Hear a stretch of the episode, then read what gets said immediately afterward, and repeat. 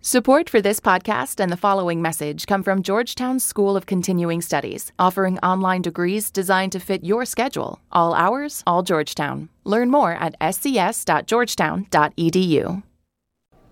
So, uh, this this whole podcast today is going to be in hushed tones. It's because we're uh, at the airport in Albany, New York. We've had a little bit of uh, flight trouble. Uh, I'm going to actually board uh, as soon as this podcast ends. Mike uh, is not. I'm going to fly to Detroit in about an hour and then hang out in Detroit at the airport and then fly to Chicago. So I get into Chicago just in time for the traffic. But it's not about us. Um, so we, we do want to give you some how-tos. Uh, one thing that we've been thinking about is we have all these CDs and CD paraphernalia around the office, and, and it's all pretty much useless. Yeah, the most useless are the blank CDs. We're not going to be using these again. And they come in these stacks of like 75 blank CDs, all connected uh, via a spindle that runs through the middle. So uh, Jess here has a tip what what to do with those things. I do, yeah, and um, I've noticed this too. The only reason I noticed was because I see that people are hanging on to like half a stack of CDs in a spindle, thinking like, well, they'll come back into fashion, um, but they're not going to. And I just it just sort of popped into my head like I think a bagel would fit perfectly in here.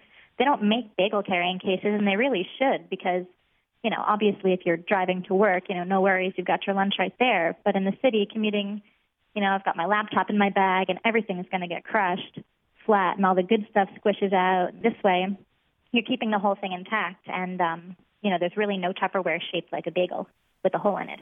So, so what is, what have you come up with? Um, well, I just kind of stuck a bagel sandwich in a CD spindle, and the lid fit on perfectly. Now we're talking about like a standard size deli bagel, um, not the kind that you get in the supermarket, but like a big hefty bagel. And uh, you know, if you're having kind of a bagel and cream cheese kind of deal, that goes with the 50 CD size. And if you want to like, you know, make like a big club sandwich or something, just uh, rack it up to the 100 pack, and you can definitely fit that in there, and it won't budge. That, that's great because uh, with the with the bagel sandwich, you're really playing with fire. I think they, they slide apart more than you know a traditional bread sandwich. Oh, truly. And then you get that really terrible compressed bagel dough syndrome. That's just not pleasant to eat. It's not. It's not fluffy. It's just kind of. Well, this is great because we're uh, we're we're both keeping our lunches safe and uh, you know saving the earth and honoring the bagel and maybe even keeping Best Buy in business so they can keep making blank CDs just so we can use the spindles.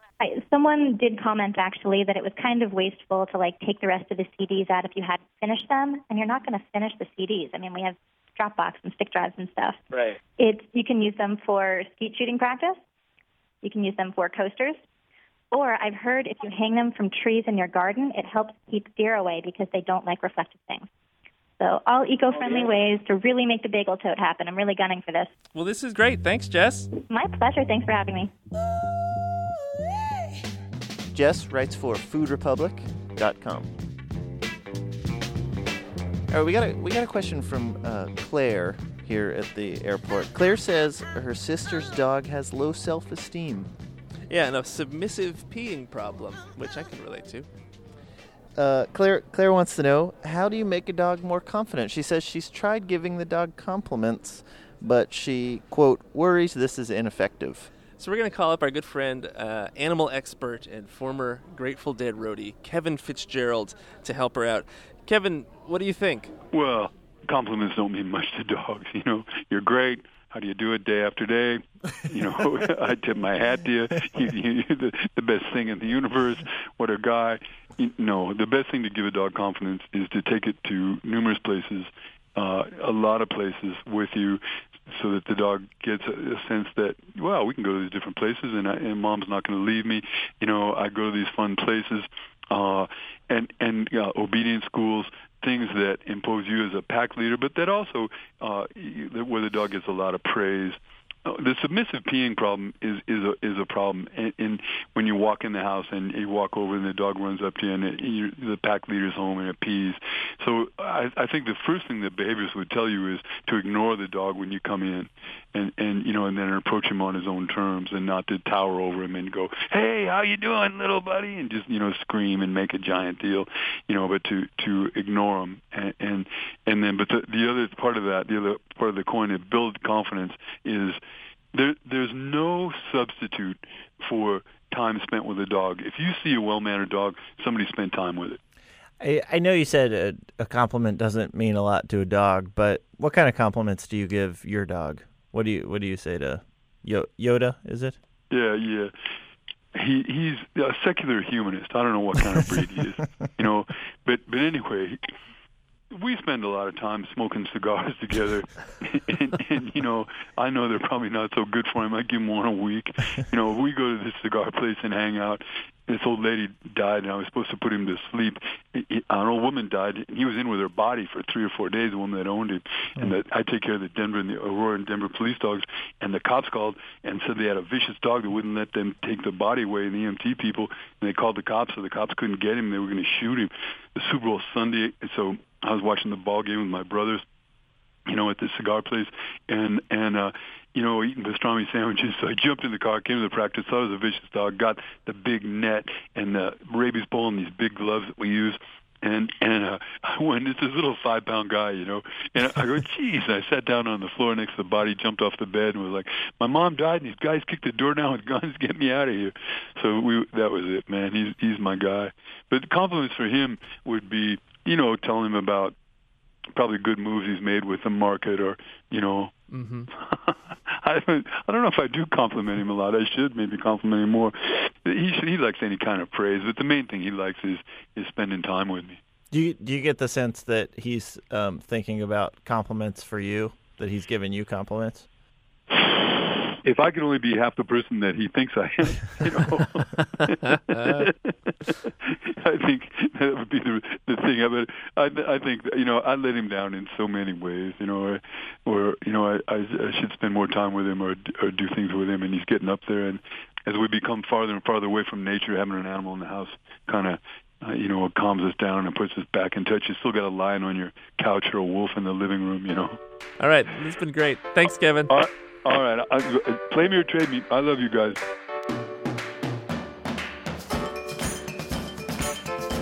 So uh, we are seeing twerking everywhere. Mostly, uh, we're trying to avert our eyes from Miley Cyrus. Yeah, if you hadn't seen it, it was a performance on the VMAs where she twerked at Robin Thicke. Uh, and twerk was added to the OED uh, this week. We're wondering where the word comes from. Now, the at the OED, they say they're not sure uh, might have might be a blend of twist or twitch. There are other theories out there, though. Yeah, joining us now is etymologist Anatoly Liberman. He's a professor at the University of Minnesota. So, Anatoly, tell us what do you know about twerk? Um, yes, I know twerking only as uh, meaning twitching or something like that, or jerking. It's not a word uh, that that is used uh, too much nowadays, uh, though everybody knows it, of course. I know twerk mainly, uh, and I came across twerk uh, in connection with with the history of such words as twerp with a p at the end, and uh, and dweeb. Uh, so that twerk came more or less like a neighbor of these words. But the ultimate origin of these words is not known well enough. So, so uh, is it possible that maybe someone was doing this this dance and someone else thought that that person looks like a twerp? Uh, they're they're twerking, and, and, that's maybe where the word c- came from. That's that's quite possible. In general, these words spread like contagion. Uh, somebody says something, that produces a funny combination. Uh, somebody else laughs at this combination and says, "Well, uh, this is uh, this is what it must mean. What a funny word! And most words, most such, such most such creations die at once. And some words have good luck. Uh, somebody likes the word, somebody else likes the word, and all of a sudden uh, you find that the word is known. Well, let me let me ask you this. So, in in looking into the the word twerk, uh, and, and, trying to get a sense for where it came from, did you try the dance at any point? Did did you twerk? No, um, no. And it's a word which, again, I should say, I have hardly ever heard in my life. Uh, I know I know the word from reading, from newspapers, from stories. I'm not sure that anyone in my presence has ever used it. Have you ever hung around Miley Cyrus? No, no, no. Why should I? Well, I guess if you were giving a lecture and you needed to spice things up, I guarantee you your students would pay more attention if you started twerking. Well, that's that's probably true. Well, thank you for explaining this to us, Anatoly. Well, I hope it has been of some use to you, uh, though no definite answers have uh, have come up in our conversation. But it did allow us to say the word twerk a bunch of times. Well, I will now start using it uh, thanks to our conversation.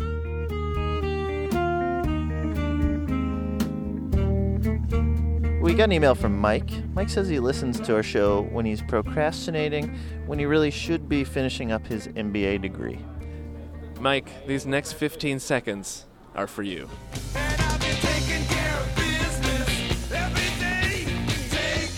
I don't understand why Mike would, would wait to finish up his MBA because next is his, his NBA, which is great.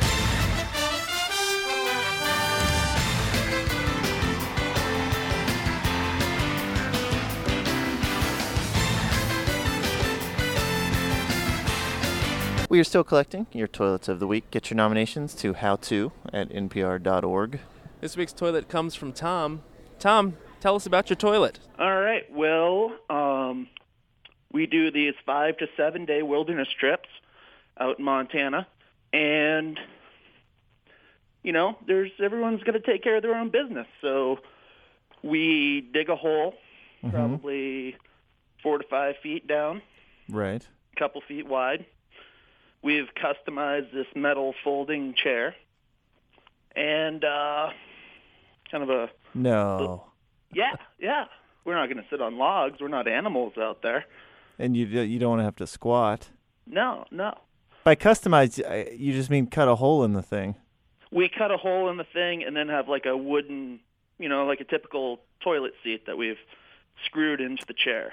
That's nice. So it's comfortable then. Oh, yeah, yeah very nice, very nice. It's really that's like the the ultimate porta potty right there. Uh, That's really what it is. So then from the base of the chair, we run a uh, decomposable bag, Okay. which we refer to as the lower lower intestine. so that just kind of directs everything into the hole Okay. um, for accuracy purposes. Um, we've got a kind of a little dome tent that sits over in case it's raining or for whatever privacy purposes. Uh, a little bit of controversy, though. I lit that on fire, so we don't have that anymore. Um, What? What happened? You lit your toilet tent on fire? Yeah, yeah, it was. Uh, it broke in a windstorm, and it's kind of a little controversy. I asked for permission to burn it. Thought I was given permission, and evidently not so much. They thought I was kidding, but uh, yeah, we threw it in the fire, burned it off. This wasn't like a hey, somebody, Tom, light a match type of thing. No, no, no. Um, that would have done it probably equally as well, though. When I think as I think about this toilet, I realize you you know great. It's great for camping, but ultimately it's kind of great for anywhere you're going where you're not sure about a bathroom. Do you ever take it just maybe to like a baseball game or an outdoor music festival? You know, not anymore. Not since the incident. Well, congratulations, Tom. You have this week's toilet of the week. Awesome. Thanks, guys. Appreciate it.